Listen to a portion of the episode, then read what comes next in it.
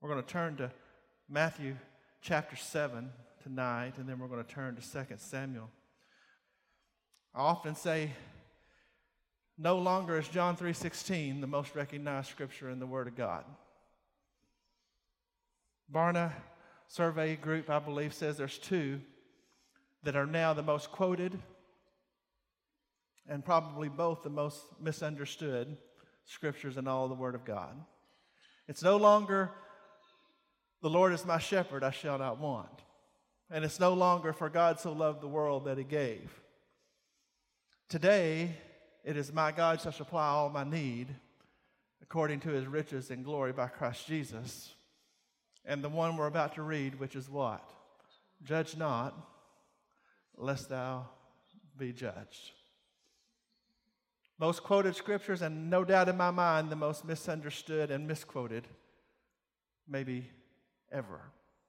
This morning or this evening, I want to take a look, maybe from a different angle than you've ever heard. Maybe, I don't know. But Matthew chapter 7, beginning in verse 1, says, Judge not that you be not judged. For with what judgment you judge, you shall be judged, and with the measure you meet, it shall be measured to you again. And why behold you the mote or the speck that is in your brother's eye, but you consider not the beam that is in your own eye? Or how will you say to your brother, Let me pull the mote out of your eye, and behold the beam that is in your own eye, you hypocrite? First, cast out the beam out of your own eye, and then you shall see clearly to cast the mote out of your brother's eye. Give not that which is holy to the dogs, neither cast your pearls before swine, lest they trample it under their feet and turn again and rend you. So let me ask you just a question to ponder. Have you really been told not to judge anything? No. Let's look at 2 Samuel chapter 12. 2 Samuel chapter 12. Let's set the scene a little bit. What has happened? 2 Samuel chapter 12, we find Nathan the prophet coming to David the king. And the context of what he's speaking about is maybe a very familiar story.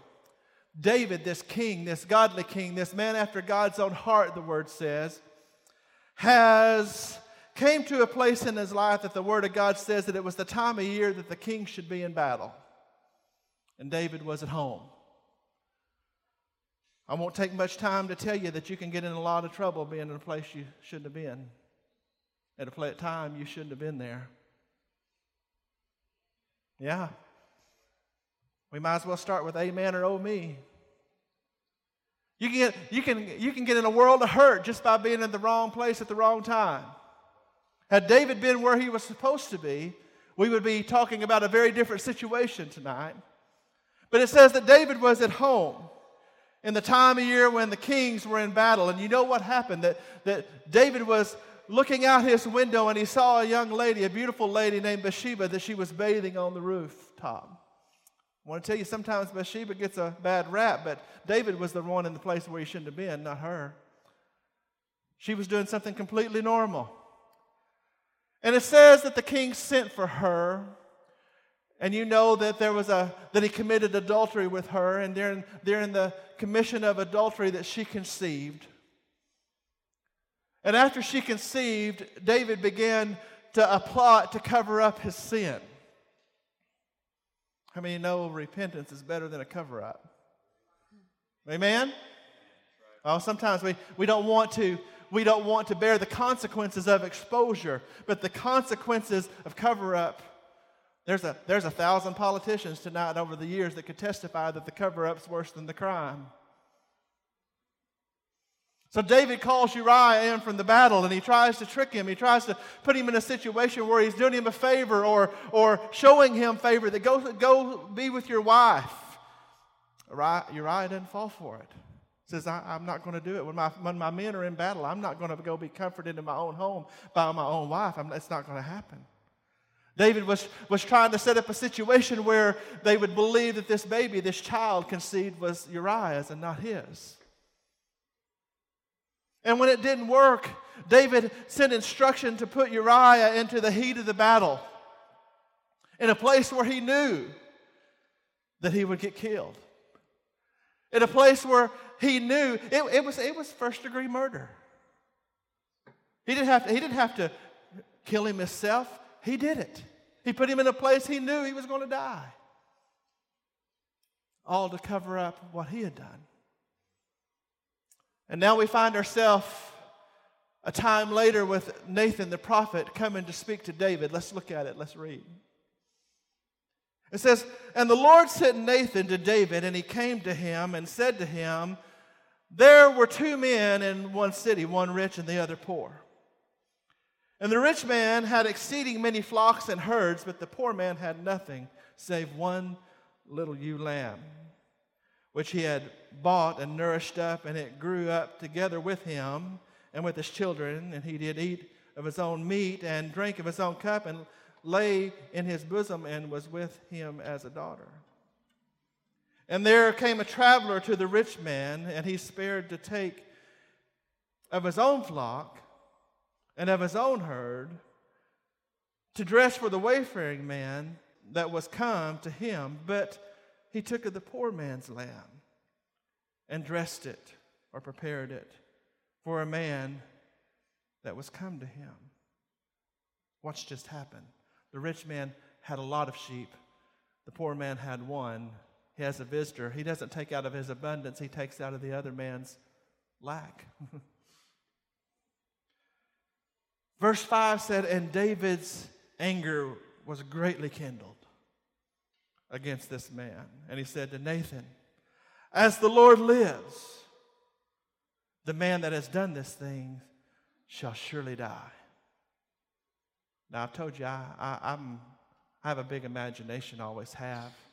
Know, when I read, I tend to put myself there, and I can just see this conversation going on. I, I can see maybe David seated, and, and as he begins to as he begins to hear the story, as, be, as, as Nathan begins to relate the message, I maybe, maybe he's scooting closer to the edge of his seat as he begins to comprehend and take in what's going on. And I can see him red faced with anger. And maybe he stands to his feet and says, He's got to die. Can you see it?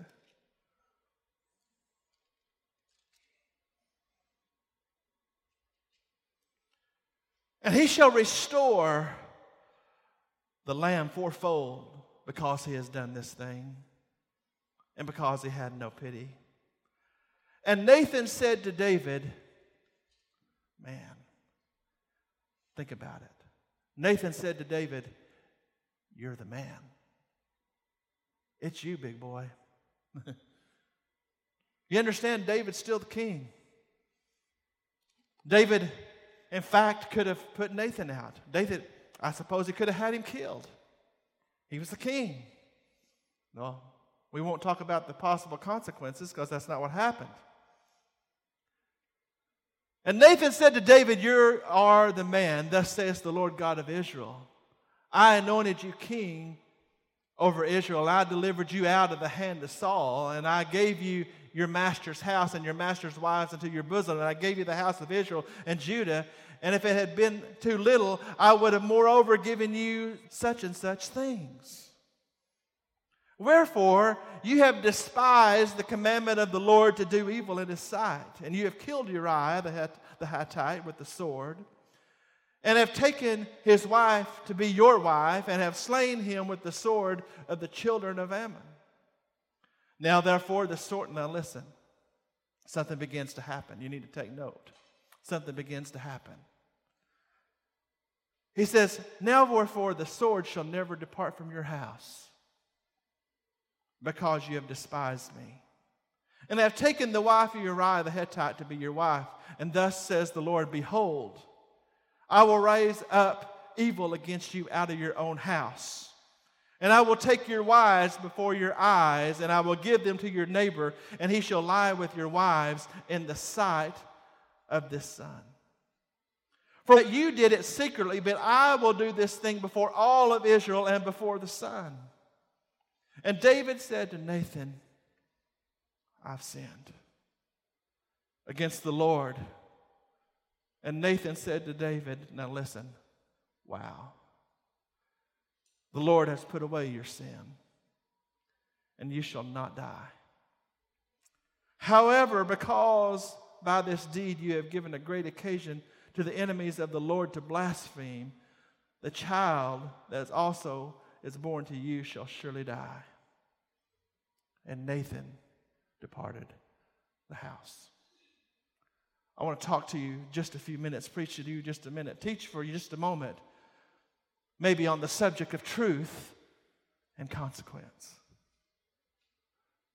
Truth and consequence. See, we live in an age today where people don't think they should be held accountable for much of anything.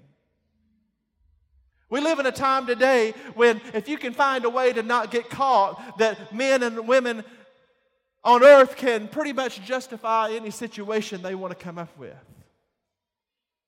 David, in this situation, I, I have to believe if it was in 2020 when the, the, we would be tempted, the, the, the, the way society is laying out today, that he would be tempted to say, What? I didn't kill Uriah. I wasn't at the battle. What are you kidding me? He's a soldier. What do you expect? He could. Come on. Whether it's true or not, we justify everything. We're in a time where I, I, love the life of David and I love to point to him and I love the, the, the grace that God showed him and I love that he still calls him a man after God's own heart. I love that he established the, that the throne of David has been established forever. I love that Jesus is called the son of David. I love that. It's all true. I love that when I read in Matthew chapter 1 and it begins to talk about that so and so begets so and so. That it says that Jesse begat David the king. I love that. Say why? Because then it says again, and David the king begat Solomon of Bathsheba, the wife of Uriah. Say, why do you love that? I think I mentioned it before, but I, I was reading that one day. It's not too often you get in any, any of the lineages when you've reading so and so beget, so and so beget, so and so beget, so and so that you get much out of that. It's important. But one day I was reading that at home and, and I said, it said, and Jesse begat David the king. So, okay, I know which David we're talking about, right? Then it turns around and said, but David the king begat Solomon. I thought, do you ever read things and when you're reading, you think, why, Lord? You just told me which David, right? But now you're telling me again which David. I love when I ask that question. How many know sometimes you ask the Lord a question, He'll answer you real quick? Sometimes you have to dig it out, sometimes He just answers you. That morning, I'll never forget it. He said, Because David was the king before he failed, David was the king after he failed. He didn't lose anointing, he didn't lose position. But let me tell you, too often the church world stops at that, that he didn't lose anointing, that he didn't lose position. That's all true, but it cost him greatly. Judge not, lest thou be judged. For with the same measure that you judge, it's going to be measured back to you. How many of you now know that the Word of God is consistent? How many of you know that, that God has never changed and will never change? That He's always been the same and His Word is consistent throughout? When I read this passage, I was struck by something I've never seen. As far as I know, I've never heard it preached. I got a pretty good memory. But I noticed something that David, when Nathan began to tell him what was going on with this man, that David rises up in his seat and he says, This man has got to die. And he's got to repay fourfold. Fourfold. He took one lamb, he's got to give four lambs. How many of you know that was the king's judgment? Are you with me? That was the king's judgment. He's got to die. But before he dies, he's got to restore four times.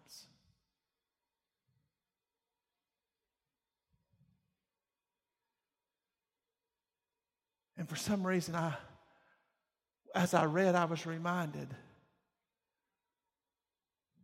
that we better be careful what we pronounce. Especially when we're in failure and we know we were in failure. Does anybody here believe David didn't know he was in failure? And that God mercifully sent a prophet. Mercifully. So, what are you talking about? Why are you talking about Matthew chapter 7? And why are you tying it to, to 2 Samuel chapter 12? Because David says he's going to die and he's got to restore fourfold. Nathan says, You're the man.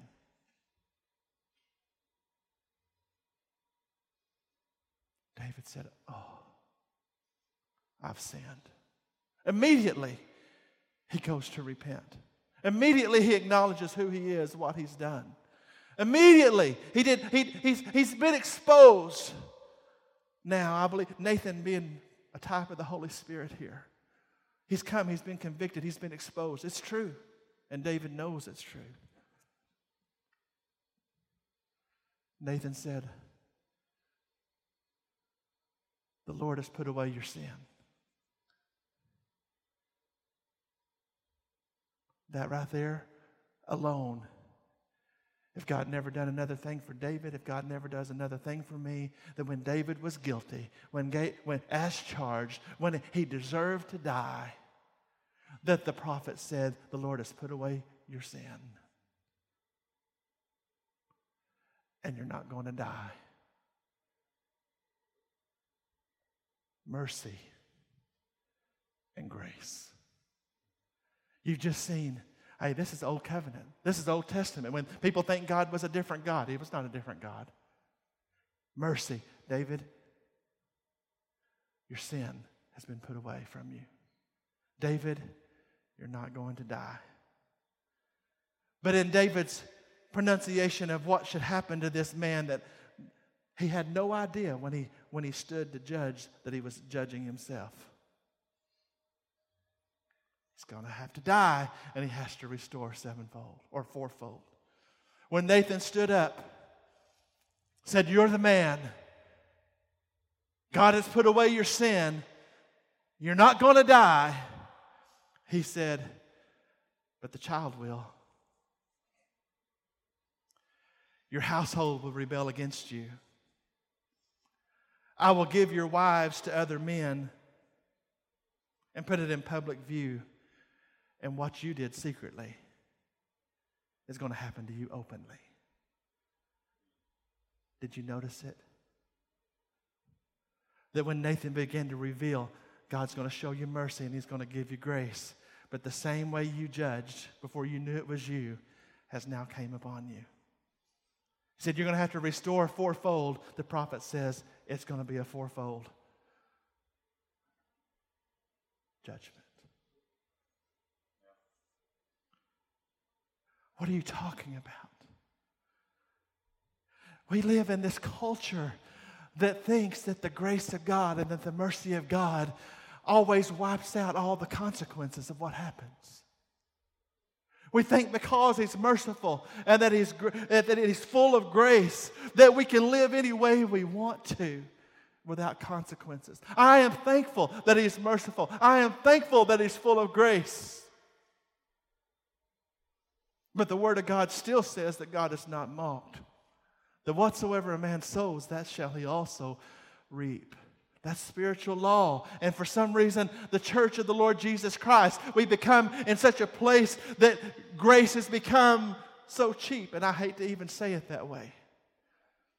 And it's been taught to be such an easy thing that we think the because that, that He died for us, that He paid the price for us, that He sent the Spirit of God for us, that when, we, that when there's something that happens in our life, that we can just go on like it didn't happen. Not so. I submit to you tonight that this is a perfect picture of what Matthew chapter 7 is actually saying. David was the guilty party. He was the one with the beam in his eye. He was the one that was, that was be, standing in a hypocritical position and dealing out judgment on what should happen to someone both in the here and now. They got to die. He was willing to kill a man, and it was him. He was willing to, to make him restore four times, and that's fine, but it was him. I suspect had David known and realized what that Nathan knew what he knew, that his judgment may have been very different. Church,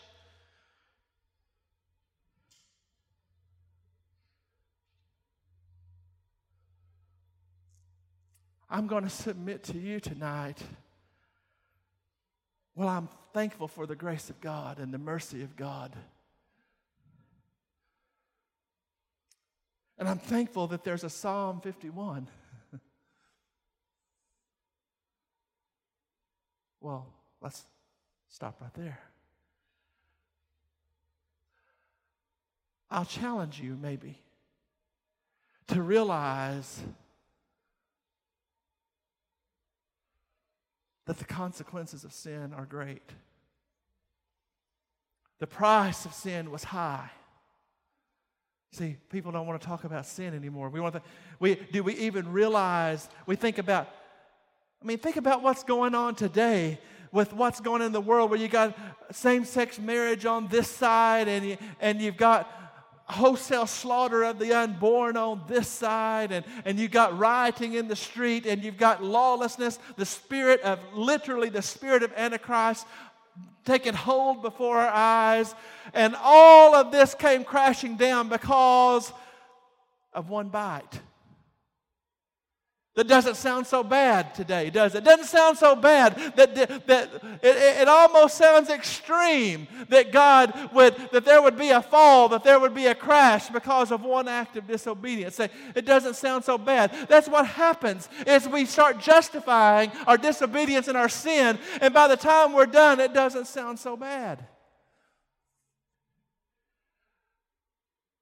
But how bad was it? I'll tell you how bad it was. I want you to realize how bad it the only measure that can truly be given to measure the, the, the seriousness of one act of disobedience is the price that it took to resolve it. Think about it. Now, we're Americans. We understand capitalism. We understand that we can have a lot of times what we want if we just got the money to pay the price. When it comes time to buy a new car, I may want a new BMW. But when I start weighing the price, Chevrolet looks pretty good. The price matters. Oh, it's just a bite.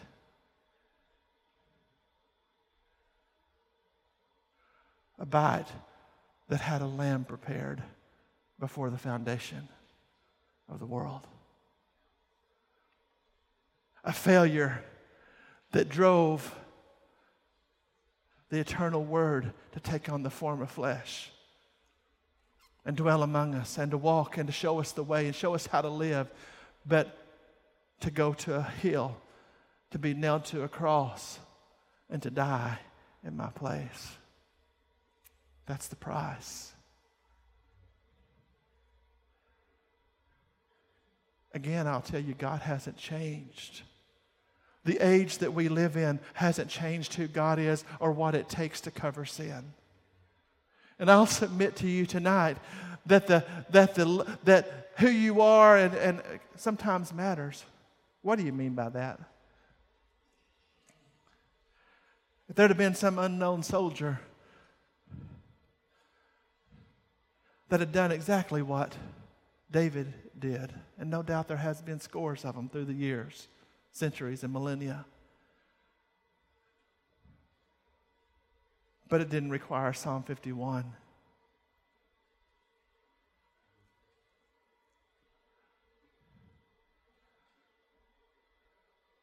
Some of us think our failures and that our leaders' failures, that, man, we ought to just forgive them and move on. And yes, I, oh, it's quiet. Dr. Jones is quiet. Martha, Sister Tennyson says people generally don't talk during surgery.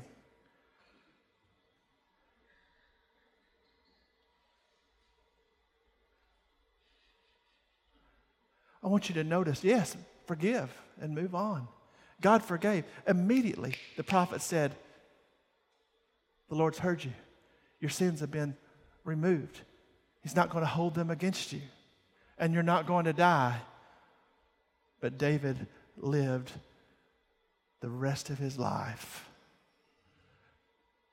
with the consequences of what he done.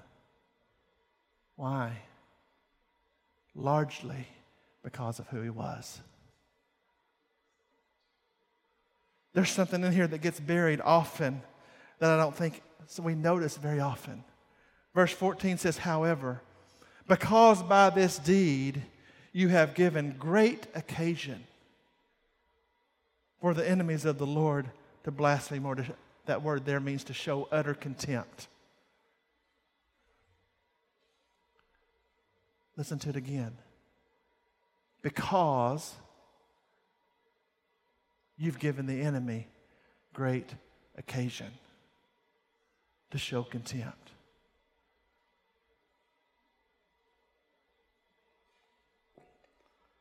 I'm trying to bring you to a place where you realize that the price is high. It's true that there's forgiveness and mercy and grace for everyone. That's truth. And God did show mercy and grace on the, on the worst of the consequence. He could, he, he could have just wiped him out. Do you realize that it was grace and mercy that Nathan even walked in the room? It was mercy and it was grace that the Lord even thought enough about David to send someone by to say, You're the man. It's mercy and it's grace that this comforter that has come, that this, that this teacher, that this, that the spirit of truth that has been given freely to the church today would show up in a service and would say to you that you're the man.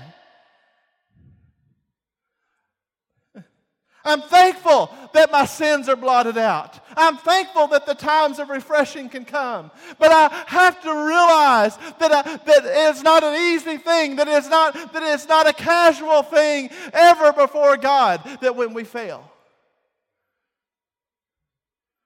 I believe if we keep these things in mind when we read Matthew chapter 7, before we're overly hard on a brother that failed, that we would remember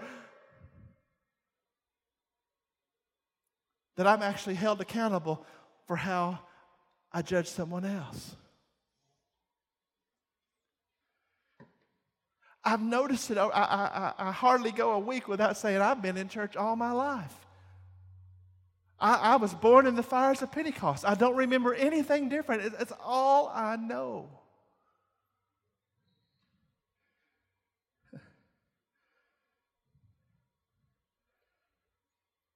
In all of my life, I have observed some things that people, when life is going well for them and there's been no public failure, I didn't say they hadn't sinned, I said there hadn't been any public failure, that they're pretty hard on other folks. I can't help but notice that they're willing to deal out the sentence when it's not themselves or their children or their mama. Uh, y'all missed it. We find all kind. Hey, I know people that if one of their kids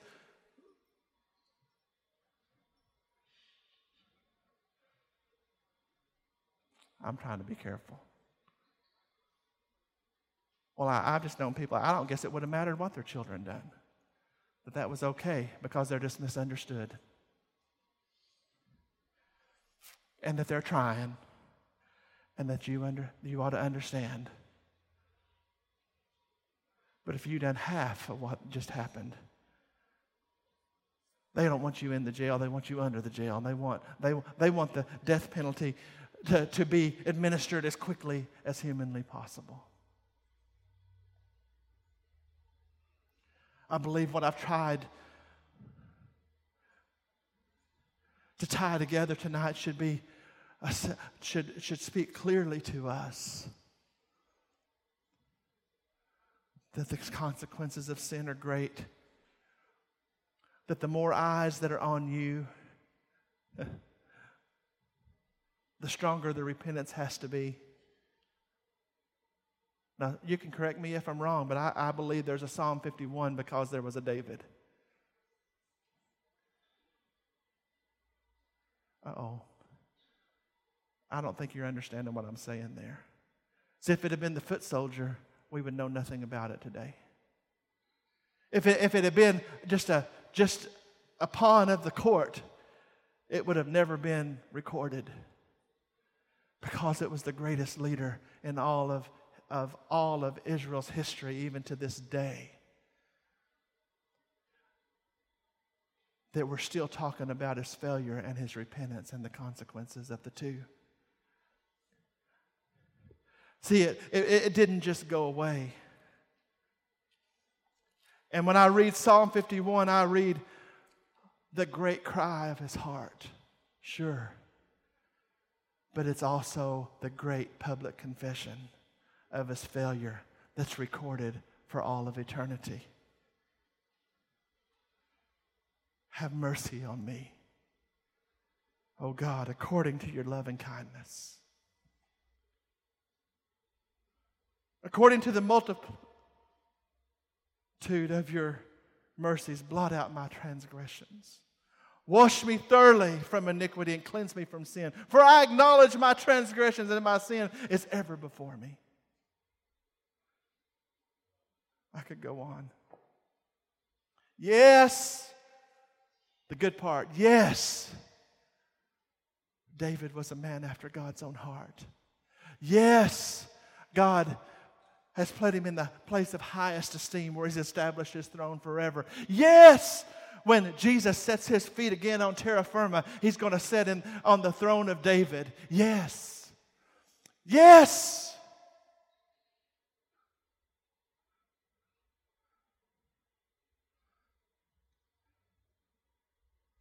But it was because of his humility and his confession and his repentance and his heart. But everybody forgets the baby died.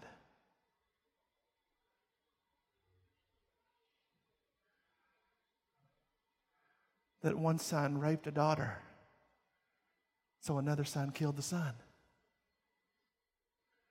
Then the same son, Absalom, rose up against David and tried to steal his throne and tried to, tried, tried to run a coup against his own father. And that same son took his father's wives and concubines and had affairs with them before all of Israel. The whole country knew. All the days of David's life here on earth was a constant reminder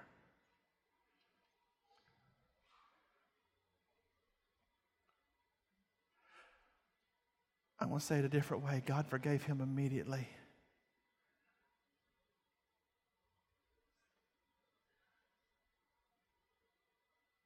But his kingdom, his subjects, his people were reminded of it all the days of his life. It didn't just go away.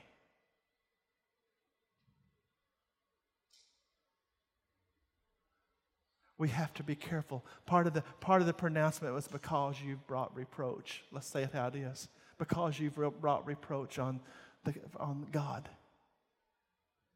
Because you gave great occasion for the enemies. Listen, I, I've, I've seen historic failures in the pulpit. Men I love, men of renown, men that are still generals today. But the world's never got over it. Brandon, if you'll make your way back.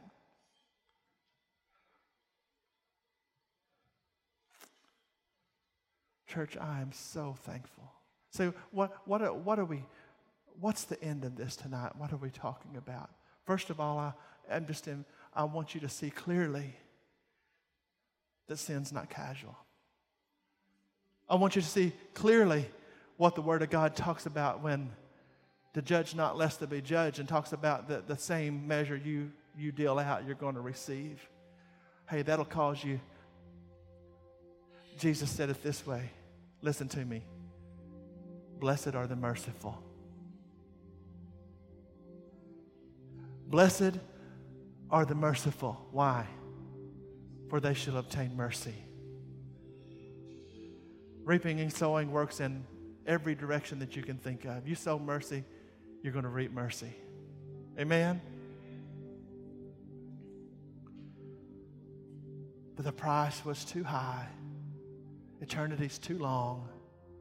The old timers used to say it this way. This is a perfect example. David's one time he was in the wrong place at the wrong at the wrong place at the wrong time that cost him the rest of his life should remind us that sin will cost you more than you wanted to pay, keep you longer than you wanted to stay, take you further than you wanted to go, cost you more than you wanted to pay, and keep you longer than you wanted to stay.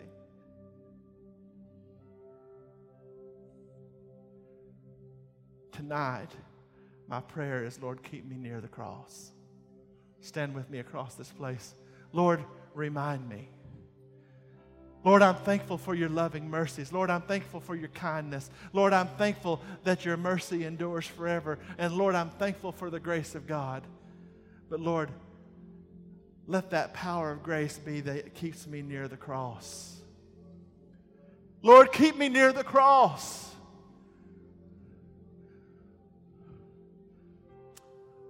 Lord,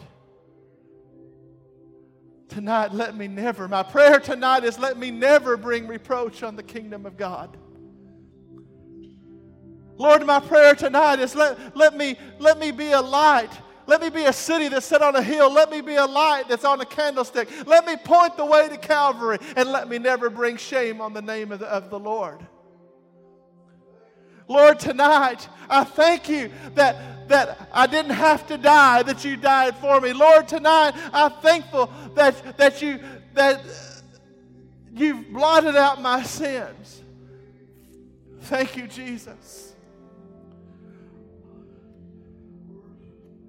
Lord, I, church, I'm thankful for the forgiving power of grace, but I'm thankful much more for the power of grace that keeps me out of a place that I need it.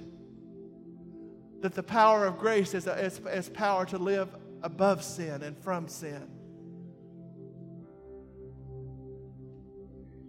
That grace is not about permission. That grace is not, that grace and mercy is not about how far can I go and still make heaven. That the power of grace is that I have the power of the Spirit in me that I can walk above it across this place tonight. If the prayer of your heart is, is Lord, hold me close. It's, it's Lord, wash me clean. If, if the prayer of your heart tonight is, Lord, let me never be a reproach on the kingdom of God. Lord, let me be merciful so I can obtain mercy. If that's you tonight, would you just gather for just a few moments and spread out across this place and present yourself to a holy God? Lord, have mercy upon me, David said. Wash me, cleanse me, purge me.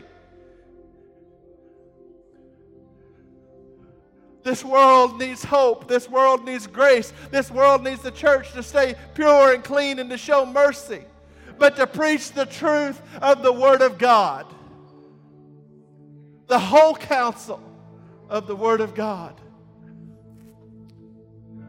Begin to sing, Brandon.